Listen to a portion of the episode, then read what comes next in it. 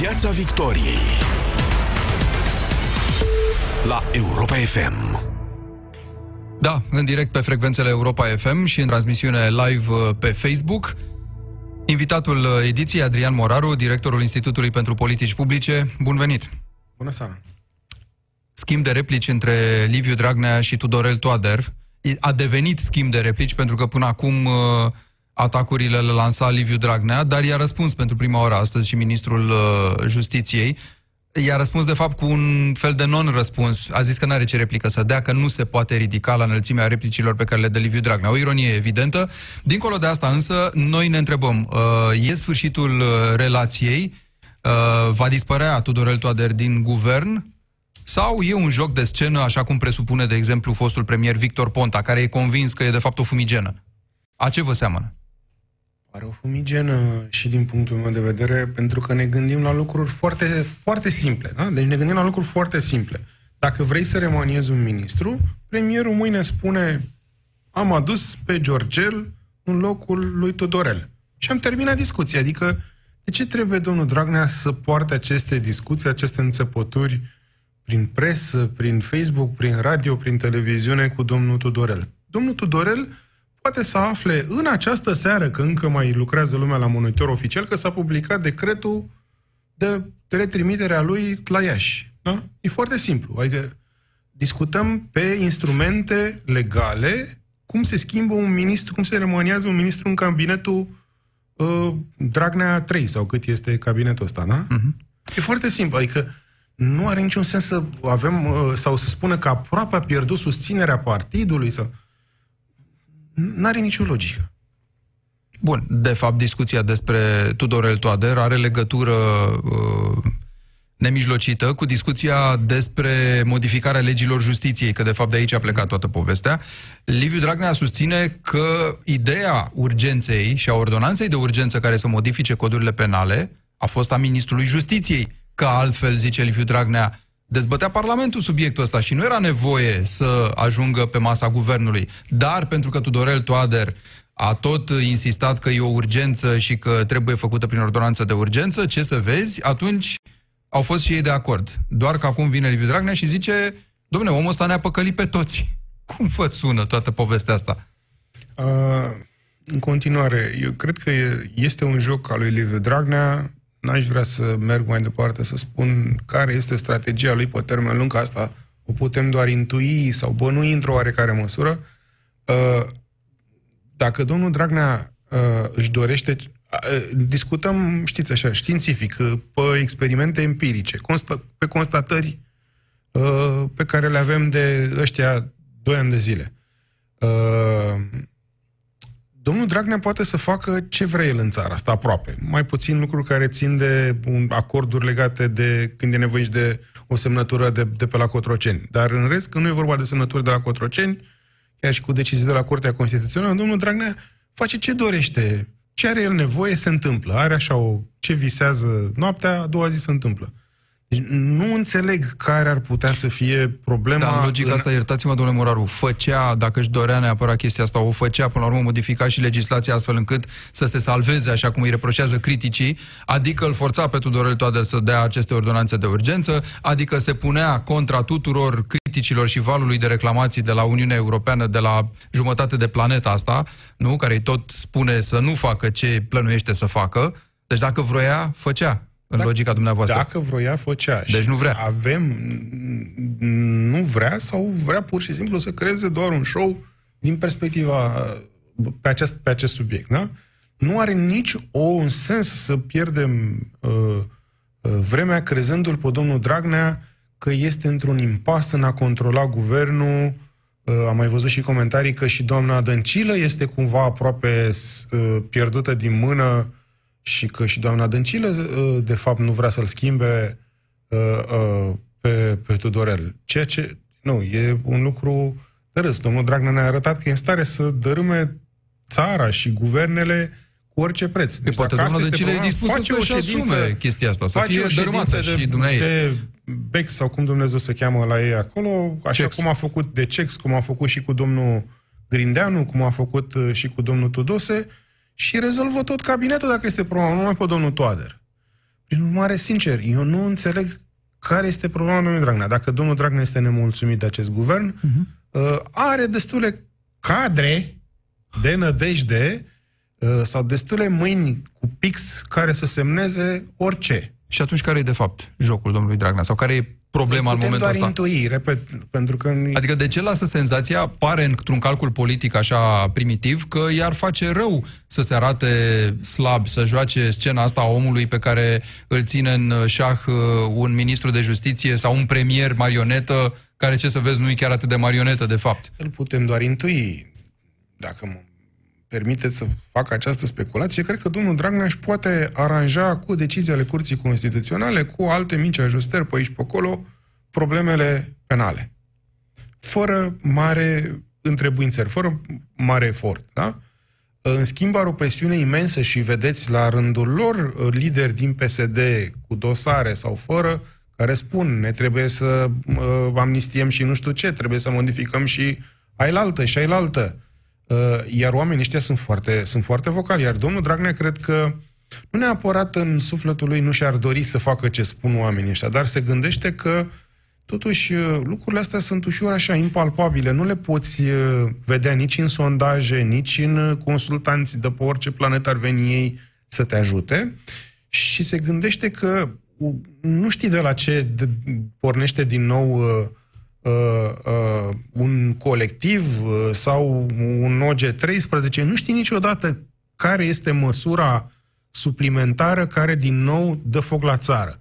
Și atunci zice, de ce să-mi pun eu pielea în băț uh, salvând tot partidul sau tot, tot, toți cei care au probleme dacă eu sunt în regulă la mine în partid? Pomeneați de jocul ăsta cu salvatul prin Curtea Constituțională a amânat de azi pentru mâine Curtea Constituțională o decizie în legătură cu aceste completuri specializate. Foarte pe scurt să le explicăm celor care ne ascultă. Uh, Florin Iordache, ca vicepreședinte al Camerei, a făcut sesizarea asta a unui conflict constituțional în care, zice el, uh, nu s-au uh, pus în funcțiune la înalta curte completuri specializate în corupție.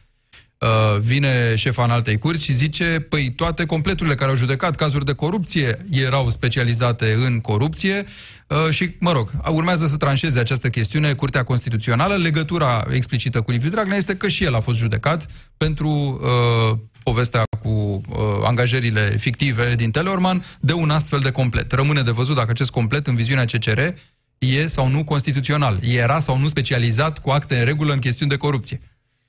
Astea sunt din tertipurile nesfârșite pe care le tot încearcă uh, cei care au dosare penale să găsească, o să spună, o să ajungă și la dosarul cu șină, că, nu știu, plângerea procurorului, rechizitoriu, n-avea dosar cu șină sau avea dosar cu șină de, cu clemă de plastic, nu cu clemă metalică.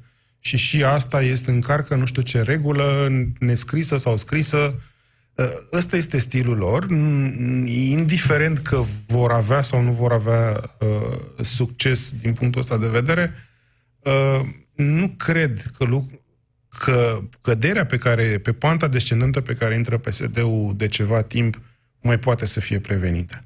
Uh, și cred că, într-un fel sau în altul, uh, faptele Uh, care se prescriu în momentul de față sau uh, se iau, dosarele se iau de la capăt în, în cazul domnului Dragnea, sunt singurele fapte pentru care acești oameni uh, în viața lor uh, uh, uh, au, au, au trăit-o și au intrat în politică doar să facă o problemă.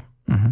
Este, cum se spune în uh, America, la uh, uh, genul ăsta de crime, este a way of living, este un mod de viață. Adică oamenii ăștia nu au făcut o, o singură, uh, într-o singură zi, au venit la birou și au cedat făcând o faptă de corupție. Cred că, așa cum am văzut la domnul Doicu, unde registrările erau extinse, uh, există oameni care, uh, pentru ei, din contră, infracțiunile și încălcările legii sunt un mod de viață. Și cred că este doar o problemă de timp și de procuror, poate chiar mai inteligenți de cei pe care am avut la DNA. Uh, și și eu, la rândul meu, să ne mulțumim de DNA, dar într-un sens diferit. În sensul în care eu cred că dacă aveam uh, un Daniel Morar și cu o echipă mai bună sau o Căve și cu o echipă mai bună, uh, oamenii ăștia erau de mult în pușcării. Da, ce n-ar fi mers? Sigur, nu putem să știm ce în dosare și în instrumentarea cazurilor, că de-aia nu suntem toți procurori, dar uh, ce, ce vi se pare că n-a mers? Cazuri de genul uh, Mircea Negulescu de la Ploiești sau cazul de la Oradea Cred cu alt procuror că... aparent corupt sau ce anume? Cred că atât calitatea acestor și anticorupția trebuie făcută cu profesioniști. Și cred că și aici am avut o problemă uh, pe care și dintr-o lipsă de a o recunoaște că, uh, sau de, de, de a proteja că dincolo de uh, o echipă de la București de procurori care în principiu erau profesioniști, ceilalți, prin profesionism mă refer în primul rând că știau drept. Sunt mulți dintre ei, n-aș vrea acum să se înțeleagă mesajul meu că este unul anti-DNA. Repet, eu sunt nemulțumit de DNA, dar în sensul invers, în sensul în care cred că trebuiau să facă mult mai mult decât acum, nu că trebuiau desfințați sau uh, uh, în, în acest sens. Și, și repet, cazuri și și dumneavoastră ca jurnalist uh, și noi toți ceilalți ca cititori citim multe alte lucruri semnalate de anchete de presă, de oameni de pe Facebook, de, în general, Uh, care nu sunt valorificate niciodată de procurori și aproape că ne întrebăm dacă nu cumva e o conspirație și că oamenii sunt protejați. Nu, eu cred că pur și simplu procurorii DNA nu erau ce trebuiau mulți dintre ei. Mai există și teoria, domnule Moraru, că sunt atât de multe cazurile astea încât nu prididești să le instrumentezi pentru că n-ai resurse, n-ai uh, continuitate, să zicem, nu? Pentru că odată cu o anchetă de presă cineva prinde de veste și încearcă să-și acopere urmele, de exemplu. Adică pot fi multe motive pentru... Poate fi la fel de bine și incompetența de care vorbiți sau nepriceperea în a gestiona resursele pe care le ai la, la, la îndemână. Da, recunoașteți, deci, e o țară în care se fură exact, mult, cred că suntem cu toții tocmai, de acord. Tocmai asta spun, se fură mult, nu, nu e un dosar. Eu din acest, ca să revin și să închei de unde am plecat, eu rămân un optimist incurabil și din punctul ăsta de vedere. Cred că dacă domnul Dragnea scapă de aceste dosare, are balta pește. Procurori să avem în țara asta, că are balta pește, nu, nu, nu asta e o problemă. Problema e doar dacă Liviu Dragnea scapă de aceste dosare uh, și avem suspiciuni că a scăpat, exact cum ziceați, modificând o chichiță legislativă colo, punând un judecător cu mâna dincolo. Nu creează asta un precedent? Nu e doar despre Liviu Dragnea și n-a fost de la început discuția asta doar despre Liviu Dragnea în România de 2 ani și jumătate, ci despre cazul exponent Liviu Dragnea, da, ca Liviu Dragnea pot să mai fie o grămadă de alți Liviu Dragnea care să fi făcut faptele de care el e bănuit, nu? Aici intervine suspiciunea. Ce faci în toate cazurile astea? Ajungi să le ignori sau să nu le poți instrumenta pentru că există acest precedent care a dat liber la corupție? Nu, de ce să le ignori? Insist încă o dată. Există materie primă până la sfârșitul vieții unui procuror onest și profesionist în același timp din DNA. Cred că vă rog. anticorupția se face într-un singur fel și curățenia în țara asta nu se poate face tot cu abuzuri. Din nou, nu spun în niciun fel uh, sau nu vreau să mă alătur corului uh, uh, criticilor DNA că DNA-ul este o instituție abuzivă și uh, uh, a făcut ce a făcut uh, pe lângă lege. Dar cred că cu adevărat trebuie să fii impecabil tocmai pentru a nu lăsa locul acestor chichițe stupide pe care îi le inventează unele, dar dreptul chiar stupide, chiar, chiar stupide.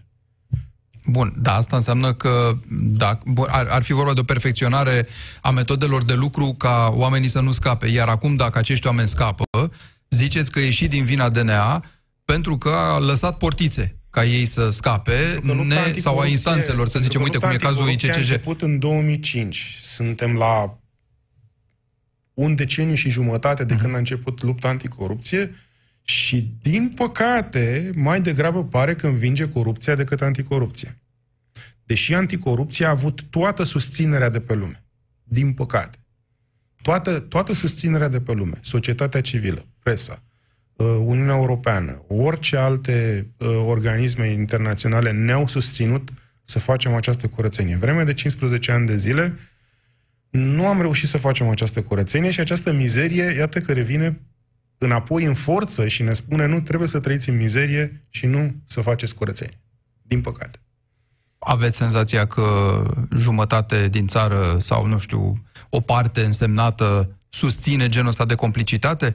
Genul ăsta de, hai să nu ne mai agităm atâta, da, ok, se fură și ce dacă? Știm că se fură întotdeauna, dar măcar ei fură cât fură, nouă ne revin alte lucruri, să nu schimbăm prea multe, să nu ne dăm cu capul de pereți, să nu facem noi revoluții. Știți că asta este o glumă celebră care a circulat uh, și în online cu cineva care, uh, un hoț care sparge casa unui pensionar și uh, îl lasă fără bani și hoțul la sfârșit îi aruncă 100 de lei și zice, bă, ăsta a furat, dar mi-a dat și mie înapoi.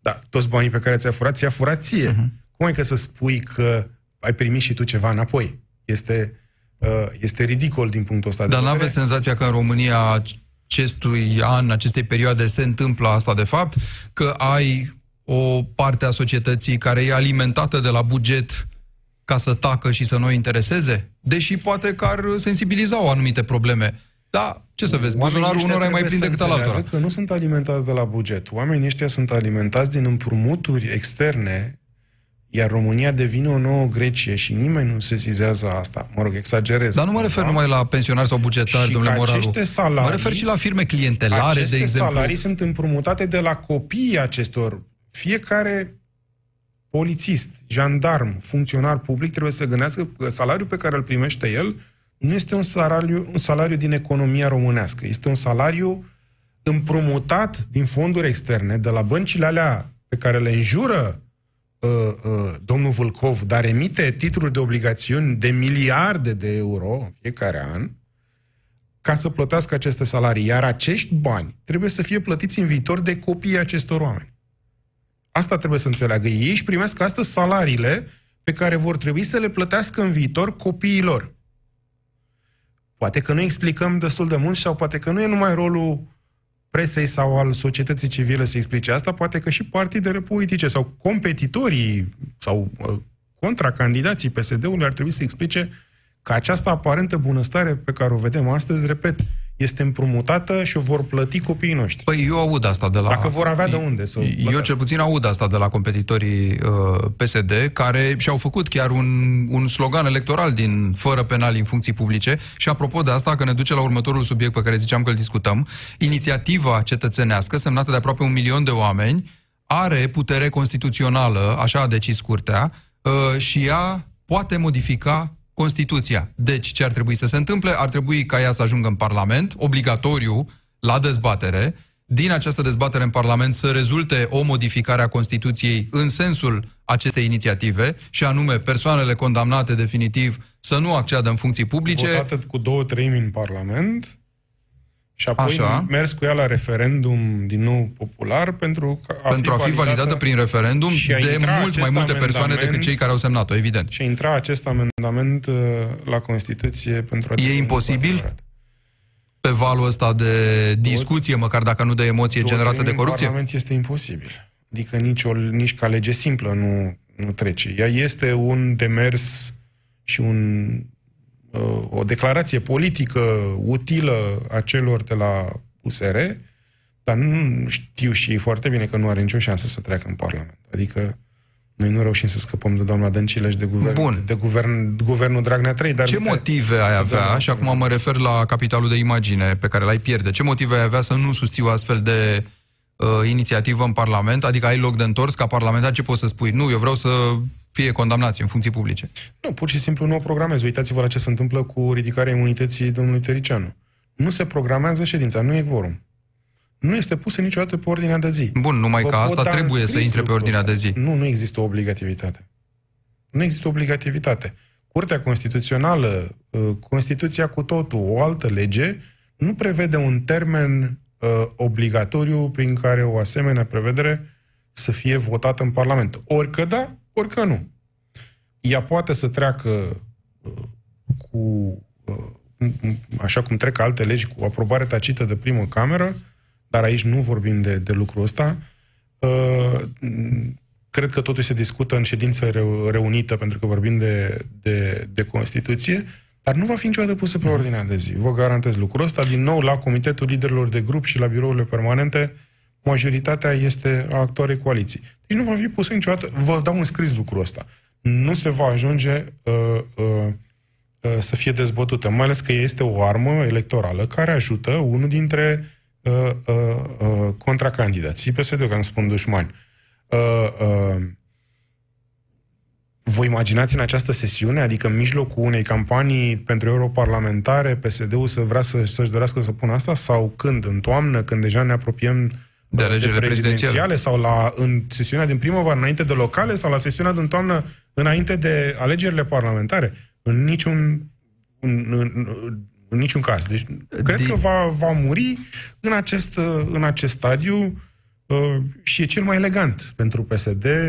Poate mă fac neplăcut uh, celor care susțin această inițiativă, dar vă spun, mă rog, nu trageți în pianist. Eu doar vă dau această știre. Nu va fi niciodată pusă pe ordinea de zi la Parlament. Nici măcar combinată cu rezultatele uh, eventual favorabile ale unui referendum uh, convocat de Claus Iohannis? cel cu temele pe care le-am aflat săptămâna trecută. N-am aflat întrebările, dar am aflat temele. Am aflat... Și duc cam în aceeași direcție, până la urmă. Fără demnitari corupți. Cam și fără așa. pedepse care să... Fără, fără modificări decizii, care fără să le... decizii care vor... Să le micșoreze sau să-i scape de pedepsă. Care vor îndulci politica da. penală în România. Uh-huh. Uh, sigur, acolo discutăm ce se întâmplă dacă se adoptă uh, dacă referendumul care urmează să fie convocat uh, va, va fi validat. La fel, am mai avut o, aduc aminte, avem uh, un alt asemenea referendum cu celebru parlament cu 300 de parlamentari al lui Traian Băsescu, nu se întâmplă nimic din punctul ăsta de vedere. Bun, Traian Băsescu și-a asumat greșeala de a nu fi luat în calcul că trebuie o modificare a Constituției uh, și că... Da. Dar, din nou... Da. Nu, adică e, e un precedent din care am putea învăța ceva, mă gândesc. Uh, da, dar nu există un termen prin care par, uh, uh, Parlamentul să oblige, uh, uh, Curtea Constituțională să oblige Parlamentul să uh, adopte asemenea lucruri. Vă reamintesc că și în discuția cu Tudorel despre asta este vorba. Avem aproape 100 de uh, uh, decizii ale Curții Constituționale în care diverse prevederi din codurile de procedură și codul penal sunt declarate neconstituționale și în același timp uh, Parlamentul nu pune textele în acord cu uh, Constituția. Piața Victoriei cu Tudor Mușat la Europa FM. Vă reamintesc, stăm de vorbă cu Adrian Moraru, directorul Institutului pentru Politici Publice, dincolo de justiție, domnule Moraru. Pentru că dacă vorbim de politici publice, nu vorbim doar de justiție și de politică penală, vorbim de cei trei piloni, în general, uh, stradă, școală, spital, dacă vreți.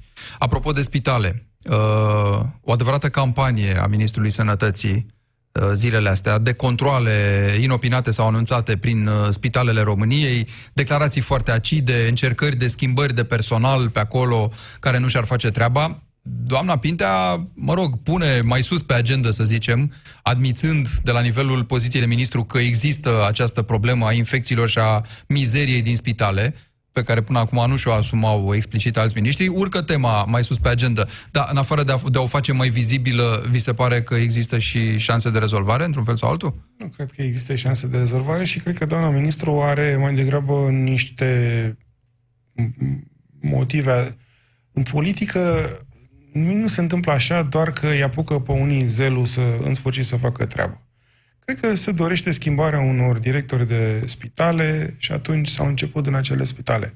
Și dacă cu adevărat vrea să vadă dacă sunt infecții prin spitale, poate să ia acele kituri de control. Da? Deci nu facem uh, cu presa, nu facem pur și simplu uh, îți trimis consilierii să dea cu kitul ăla, știți cum se ia, la fel că e o, o procedură, exagerez sau simplific puțin, la fel ca atunci când ți se ia probă de ADN cu ei cu fata aia cu bețișorul ăla pe interiorul obrazului și da? La fel și cu ăsta. E acea, uh, acel tester să freacă pe perete, se dă la testat să vedem dacă avem streptococi sau ce Dumnezeu mai găsim pe pereții spitalelor.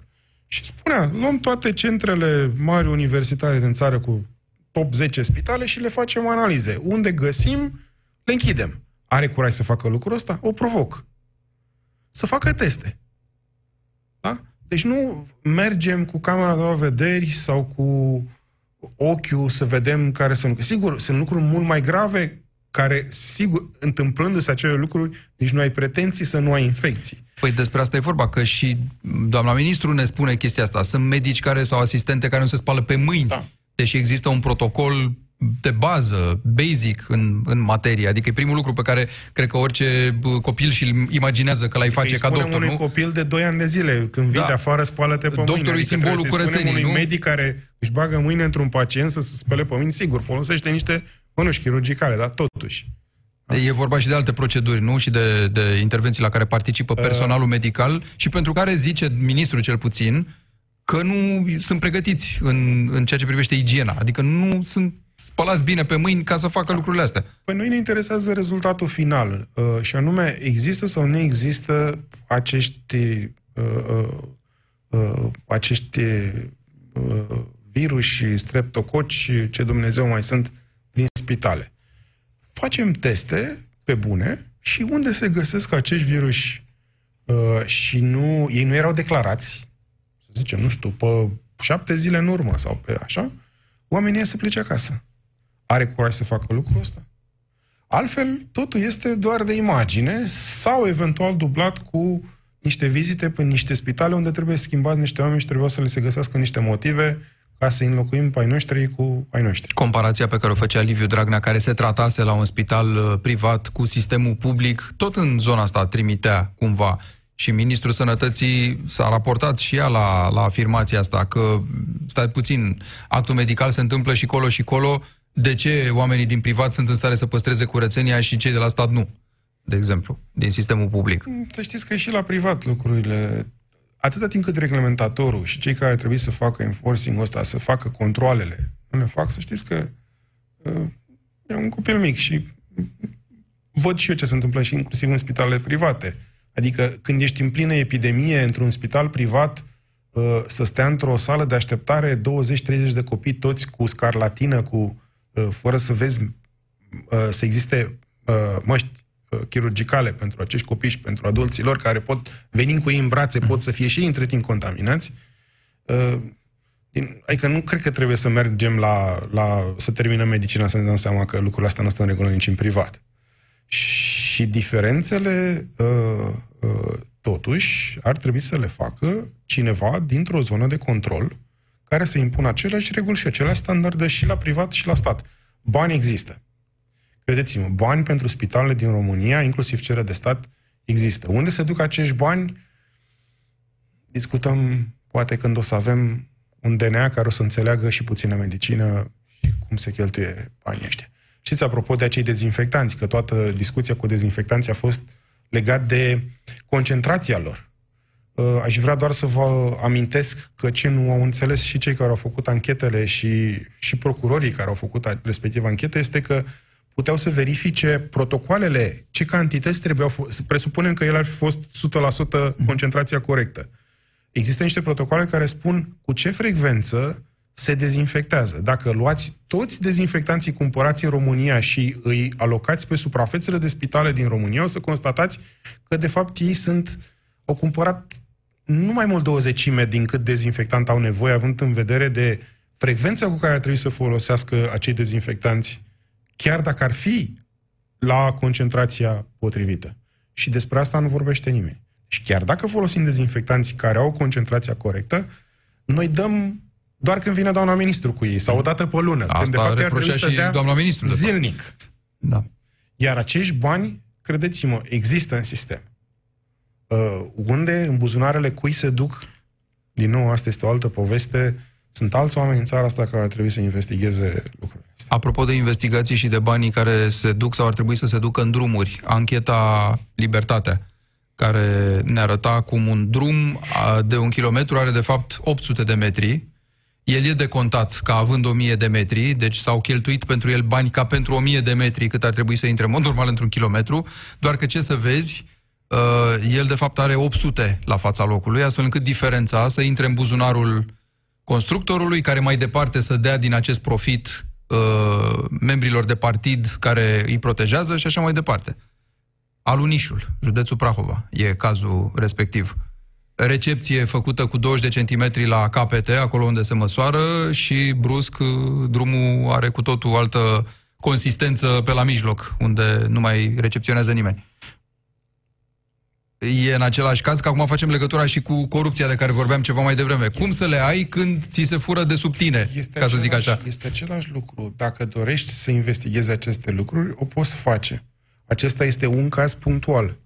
Dacă cineva de la Ministerul Transporturilor, de la Ministerul, de la Mederap, uh, care dă o căruță de bani prin... Uh, nu, uh, vor să facă lucrul ăsta, vă garantez că dacă iau lucrări, iau procesele verbale de recepție a altor o mie de drumuri, în 500 dintre, dintre ele vor genera alte 500 de dosare penale. Se dorește să facem asta? Sigur, eu nu spun că vreau să băgăm jumătate din România la pușcărie.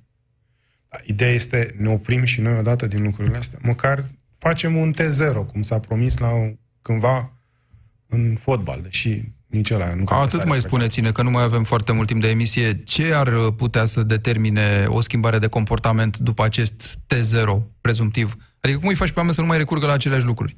Ai cum să-i faci?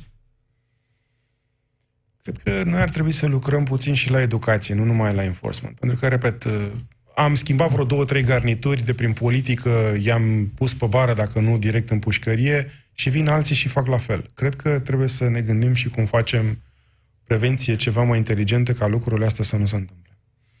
Și se, poat, se pot face și astfel de lucruri. Da, asta e o discuție mai lungă. Adrian Moraru, mulțumesc foarte mult pentru prezență în Piața Victoriei în această după-amiază. Pe curând! Piața Victoriei, de luni până vineri, de la ora 18 și 15 la Europa FM.